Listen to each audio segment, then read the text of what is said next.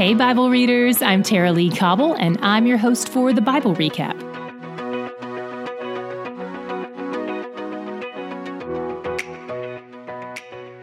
We're back in 1 Samuel today, and the last thing that happened in this storyline was that David spared Saul's life. Then Saul acknowledged that David would be the next king. So the timing is right for Samuel to die, which is how our reading opens today. Then we cut to David and his people who had protected a rich man's flocks while he was out of town. The rich man's name is Nabal, which means foolish. They've done Nabal a service, so David sends his men to ask Nabal for provisions so they can keep the feast. But he refuses and even insults David. So they decide to attack his estate and take what he refuses to give. David makes a vow to kill all the males in Nabal's household. It's interesting to see how differently David responds here than how he was responding to Saul in the past. One of Nabal's servants takes word of all of this back to Nabal's wife, Abigail, letting her know how honorable and helpful David and his men have been to them. The servant knows his life is at stake, but he can't appeal to Nabal because he's an unreasonable man, so he goes to Abigail instead. She gets some food and wine together, a lot of it, like she clears the aisles at the Israeli Costco and takes it to David without mentioning it to her husband. And she has a beautiful approach when she drops off all the shopping carts. She humbles herself before him and accepts the blame for everything that has gone wrong, even though it's not her fault. This helps to diffuse David's anger. Then she reasons with him and wishes him well. She also seems to indicate that she knows both David's past and future. Unlike Nabal, who insulted David, she seems to know that he killed Goliath with a slingshot because she references it, and she seems to know that he'll be the next king of Israel. But she seems to really believe in him as well. And it calms David down. He relents. This means he's breaking his vow to God. But we've learned by now that it's better to break a vow than to take a life. David realizes what a blessing she's been to him and that God sent her at just the right time before he killed a bunch of innocent men in an act of revenge. Abigail tells Nabal about it the next day, and he has some sort of physical response a heart attack or a stroke or a coma. Then God kills him 10 days later. David goes back to get her and marries her, and she continues to show him respect. She's leaving her wealthy estate behind to marry a man who moves around in the desert.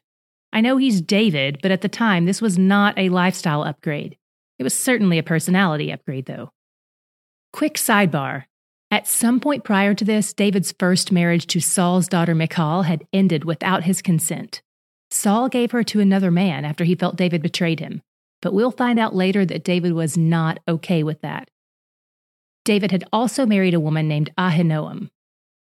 Cut to David and Ziph again, and the Ziphites are tattletaling on him to Saul, just like they did in chapter 23.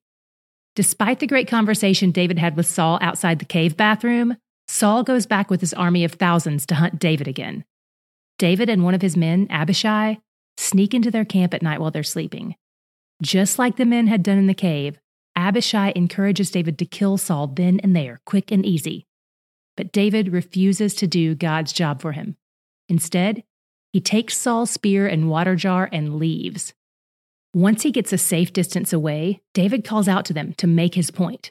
And he drives the point home by saying, Look, if God is the one who sent you here, I receive this. But if you're here because of the words of men or the fear of man, then knock it off. Those men are cursed, and they even said I should worship other gods besides Yahweh. That's bonkers. Then Saul gets it. Again. David gives him his stuff back, Saul blesses him, and they go their separate ways. But all this has made David wonder if there will ever be a day when he doesn't have to run from Saul.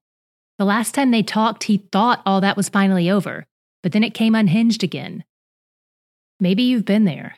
Prolonged trials will always lead to despair and sin if we fail to trust God. And that's the path David heads down. He begins to think Saul will be victorious. The only solution he can think of is to leave Israel and go back to Philistia for asylum again. The last time he was there, things didn't go so well, and he had to act like he was insane but this time he brings an army with him, and Achish welcomes them. Saul does finally stop hunting for him at this point.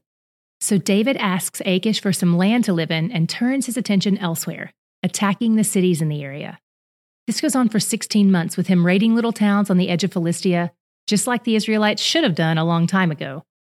David is making strides to fulfill God's command. But instead of slaughtering the spoils like he's supposed to, he brings them back to Achish, but lies to him about where they came from. He's pretending his raids are on Israel to earn the trust of Achish, but he's doing it through lies.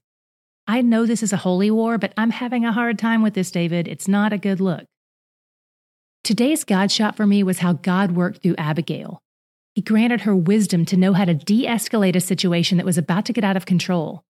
That takes real trust in God to enter into chaos and create peace. Scripture marks her as someone with discernment, which is God given. So far in Scripture, the only other person who has been referred to as discerning is Joseph, and God used him in much the same way, entering into chaos and bringing peace. Proverbs 16:21 says, "The wise of heart is called discerning, and sweetness of speech increases persuasiveness." Discernment seems to be adjacent to peacemaking. The wise in heart also know that joy isn't found in getting our own way. It's about yielding to his way, because he's where the joy is. We've been at this for 107 days. If you're not following us on socials yet, what are you waiting for? We're the Bible Recap everywhere. And if you want to follow me too, I'd love that. I'm Tara-Leigh Cobble. That's T A R A L E I G H C O B B L E. And if you didn't get a chance to write that down because you're driving, you can find me at the Bible Recap as well, which you can hopefully spell since it's on your screen right now. And you can find direct links in the show notes. Each day on our socials, we post encouraging things from that day's content, and we can help you fill your feed with the good stuff. So follow us today if you aren't already.